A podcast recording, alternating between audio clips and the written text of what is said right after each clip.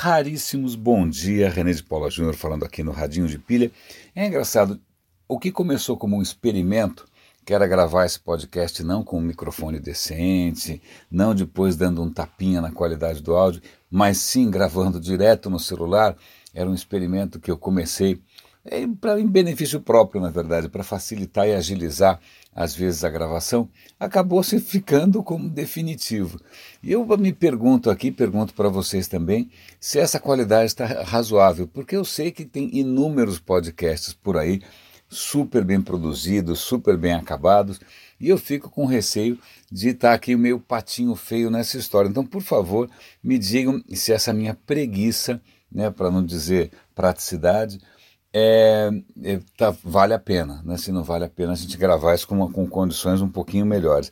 É, de qualquer maneira, o, eu estou sorrindo aqui, e eu não sei se isso transparece na voz, porque um dos assuntos que eu, gost... que eu quero comentar hoje com vocês tem a ver com um tema bastante inusitado e, ao mesmo tempo, muito caro ao meu coração, que é a questão de evolução, que é a questão de, é, não só de evolução, mas do que, do que é chamado de, eh, de psicologia evolutiva, deve ter um nome para isso, mas, mas que eu estou me confundindo aqui, que é, é, tentar explicar como a gente funciona do ponto de vista psicológico, cultural, moral, é baseado na evolução darwinista. Então eu já li uma série de coisas é, porque, convenhamos, algumas coisas que a gente acha que são estritamente humanas, como lá, compaixão, lealdade, etc. e tal, vários animais têm, primatas têm, cachorros têm. Então, é, existe uma série de comportamentos que a gente reconhece como o sinal de, nossa, isso é ser realmente uma pessoa humana, isso é ser um ser humano de verdade, que na verdade são coisas que outras espécies compartilham. Então, existe fortes indicações aí que muitos traços do nosso comportamento têm uma origem darwinista, evolucionária, etc. E, tal. e uma delas, que é, é o que eu quero, onde eu quero chegar hoje, é a questão do nojo. É uma matéria extremamente interessante na, no PopSci, que é um site de ciência, em que os cientistas resolveram estudar a questão do nojo. Aparentemente, nojo, né, sentir repulsa de alguma coisa, é um traço bastante humano. Né? E aí o que eles chegam à conclusão é que provavelmente ao longo da história a gente desenvolveu essa questão do nojo não, por razões é, bastante concretas, tipo é uma reação a qualquer coisa que a, represente um perigo à sua saúde, comida estragada, ou alguma doença né, notória, visível tal.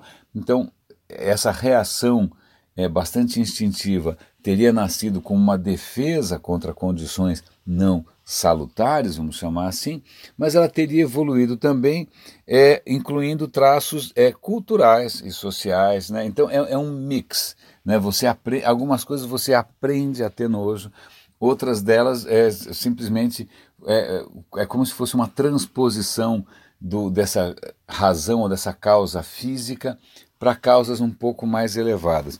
E o que é mais interessante é que os cientistas estão tentando aqui é dividir o nojo em seis categorias. Eu espero que essas seis categorias não deixem vocês enojados.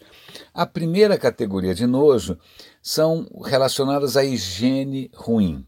Então é, sei lá, imagina, um lenço usado, cheiros corporais, um banheiro sujo. Então essa questão de higiene já provoca por si só uma reação ruim. Segundo, um nojo instintivo com relação a alguns tipos de praga ou de animais. Barata, é, puta, minhoca, é, vermes, ok. Agora eu vou pular um deles e vou deixar para o final.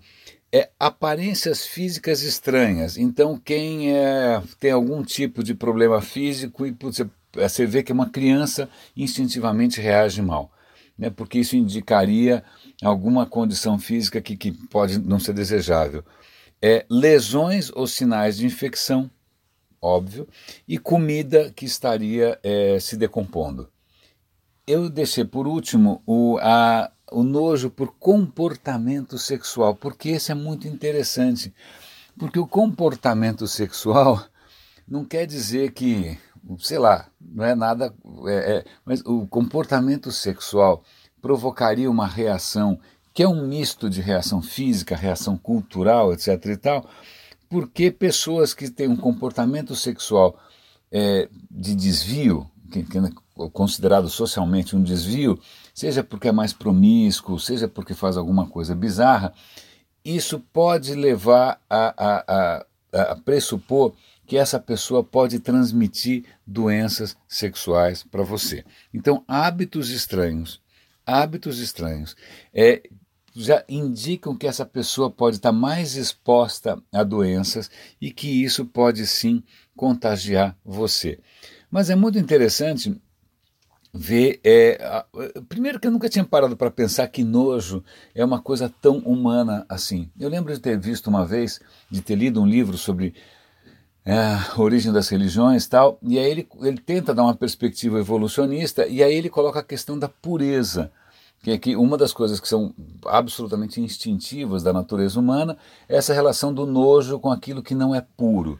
Então isso teria começado com o nojo por comida estragada, corpos em decomposição, e teria ido para uma noção de pureza cada vez mais abstrata, a pureza de comportamento, a pureza de ideias, né?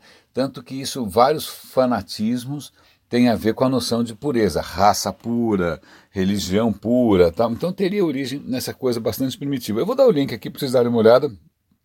Tem o, o próprio teste aqui, caso você queira fazer, se eu não me engano. Eu achei isso divertido. Agora, em questão de nojo, eu vou colocar aqui uma notícia que me provocou repulsa imediata. Aquele cara que é o Kim.com, que é um perseguido pela justiça internacional aí por causa de pirataria, né, etc e tal, que é um gordinho, é o gordinho aqui, ele está se pronunciando publicamente, dizendo que está é, tá na hora de substituir o Facebook e o Twitter. É lógico que ele está se propondo a fazer isso, e ele está associado a outras figuras bastante polêmicas, como o Snowden, o Julian Assange e uma, uma associação de hackers chamado Chaos Computer Club, CCC. Ah, Cara, essa está na categoria só piora. Né? É, agora, é, é trocar é, meia dúzia por seis. Né? O, cara, o argumento dele é que Twitter e Facebook eles estão lá de braços dados com governos e com a polícia, então está na hora de ter alguma coisa que seja realmente independente, é, realmente sem censura, blá blá blá blá blá.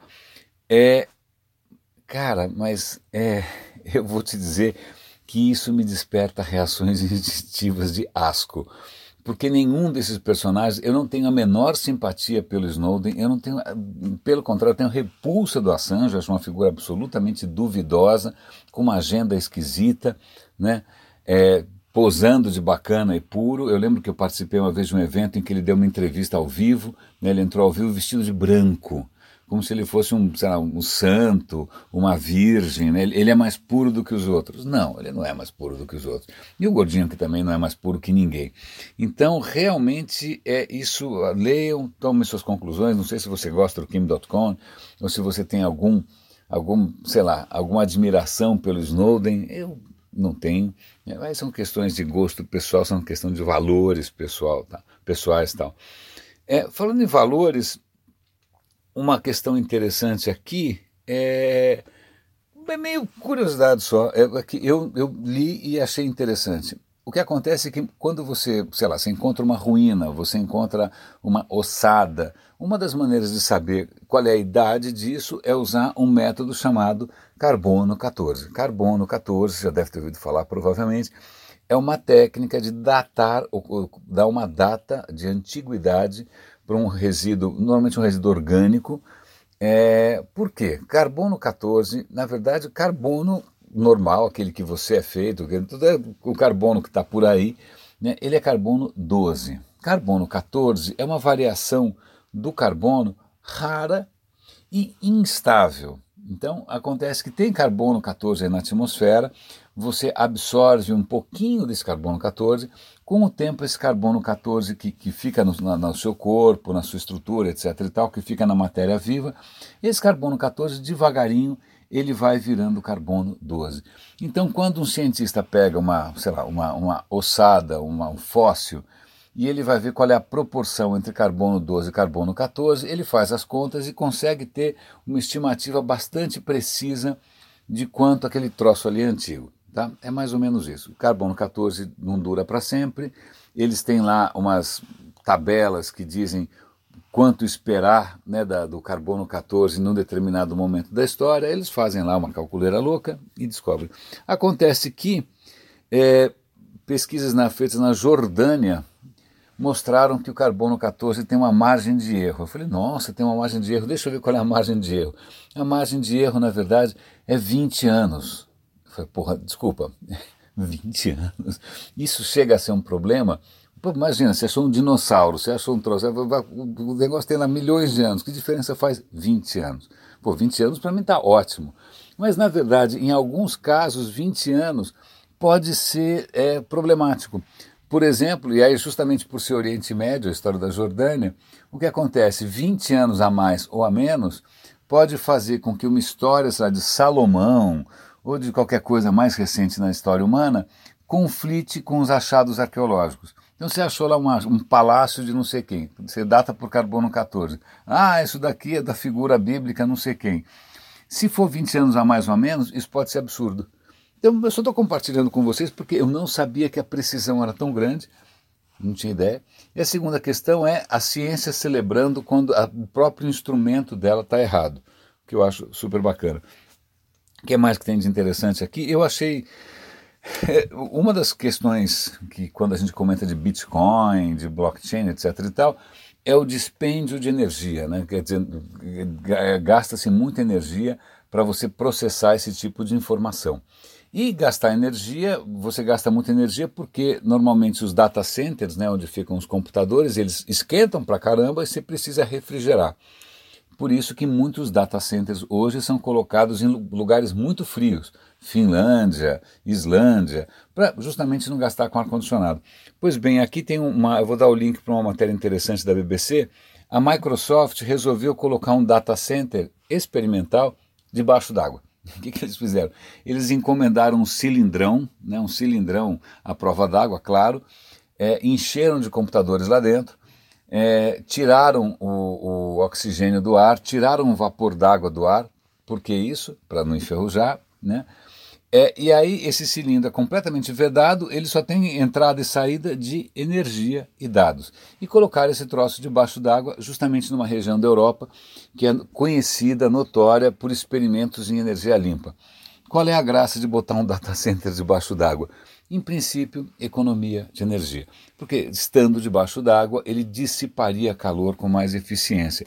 Então eles, é um teste, eles querem ver o impacto ambiental disso, eles imaginam que não seja muito grande é, qual é o custo de manutenção, etc, etc, etc. Mas é engraçado imaginar é, data centers submarinos. Eu, eu, trabalhei por algum tempo na local web e a gente tinha um data center lá que era, que era uma coisa de nave espacial. Eu lembro que os geeks, a gente, a gente tinha um tour pelo data center. Os geeks passavam mal, porque tem controle da atmosfera, tem lasers tentando detectar sinais de fumaça, tem um gerador colossal. Era bacana. Eu acho que o geek ficava mais entusiasmado com isso do que andar pelos estúdios da Playboy. É, deixa eu ver se tem mais alguma coisa interessante para comentar com vocês. Ah, tem uma coisa aqui de carboidratos, mas é, é, não, chega de falar de dieta. Só uma curiosidade: quando eu era garoto, sei lá, 13, 14 anos tal, tinha, eh, teve uma onda de coisas paranormais e, e, esoterismo e essas coisas de percepção extrasensorial. Teve uma onda de tinha revistas, livros, eram os deuses astronautas. Felizmente, uma boa parte dessa história passou, exceto no History Channel, que ainda tem o maluco lá do alienígenas. Mas eu lembro que eu ficava fascinado com isso. Né? E tinha uma revista chamada Revista Planeta, que era justamente sobre essas coisas meio sobrenaturais. Tal. E uma das histórias mais perturbadoras era uma história que aconteceu justamente há 110 anos, tá? comemorando 110 anos em breve, que é a história de Tunguska. É, Tunguska é, eu, eu, lembro das fotos na revista, Tunguska era uma região inóspita na antiga União Soviética, é, na, na, época era Rússia ainda, não era União Soviética. 1908 é pré-Rússia, é pré-União Soviética. Bom, era uma região lá no, na, no, fim do mundo, não sei se Sibéria, um troço desse, e que é, os caras descobriram um, um, um, cenário ali que parecia de uma explosão devastadora. Árvores derrubadas no raio de não sei quantos quilômetros, tudo absolutamente calcinado. O que diabo aconteceu? Naquela época, quando eu li essa história, a resposta mais óbvia era alienígenas, né? porque só alguma coisa completamente é, inusitada. Na época, imagina, 1908, você não tinha bombas nucleares. Isso parecia muito com a explosão de uma bomba nuclear. Pois bem, passou né, o tempo, o mistério foi resolvido. Tunguska foi atingido por um meteorito que explodiu no ar. Né, corpo que, antes de chegar no chão, ele se desintegrou na atmosfera e provocou um esparramo, um estrago é, colossal. Então dá uma olhada, olha, estão, estão dizendo que aqui a bola de fogo, olha só, hein? A bola de fogo teria tido de 50 a 100 metros de largura, ela simplesmente arrasou 2 mil quilômetros quadrados de floresta, é, derrubando 80 milhões de árvores. É, eles estão dizendo aqui que a 60 quilômetros de distância janelas quebraram. Pois bem, isso foi um asteroide, um, né, um meteoro, sei lá, um corpo celeste que, que explodiu na atmosfera e não foram alienígenas nem nada, mas estamos aí, estamos comemorando quase mais de 100 anos de Tunguska. Eu vou dar o link aqui para vocês verem as fotos. As fotos são realmente muito impressionantes. Né? O, o, é, é, a gente tem, imagina hoje em dia acontecendo uma coisa dessas numa, numa região populada. Lembremos-nos que, eu vou dar o link para isso também, que alguns dias atrás um meteoro pequenininho, meteorito, eu nunca sei diferente. Eu preciso pesquisar qual é por quando que eu falo meteoro e quando que eu falo meteorito, tá? Eu assumo que eu não sei muito bem a diferença. Mas quando o meteorito é, foi, ele entrou na atmosfera da Terra e explodiu em cima da África do Sul, né? Felizmente numa região também muito pouco habitada, mas ele só foi detectado algumas horas antes. Algumas horas antes o pessoal, olha, ups, vamos ser atingidos. Felizmente era um troço pequeno, ele explodiu no ar e, mas existem câmeras de segurança mostrando o que parece uma estrela de Belém mal-humorada, né, que parece a versão hardcore, né, de, de, mas, é, então mostra a explosão, por sorte não afetou ninguém. Né, então a gente teve também recentemente, esse já fez mais estrago, caiu na Rússia também, né, um meteorito, esse já provocou um pouco mais de desastre e tal. E o que é meio perturbador é que a gente, de uns tempos para cá, só consegue detectar esses caras quando eles estão muito próximos. Né? Então, é, vamos esperar que Tunguska não se repita tão cedo assim. Raríssimos, René de Paula Júnior falando aqui no Radinho de Pilha. Comentem, por favor, se essa qualidade de áudio está razoável. Se tiver, se a gente fosse um primo pobre dos podcasts brasileiros, eu prometo me esforçar um pouco mais. Raríssimos, grande abraço, René de Paula Júnior falando aqui no Radinho de Pilha e até amanhã.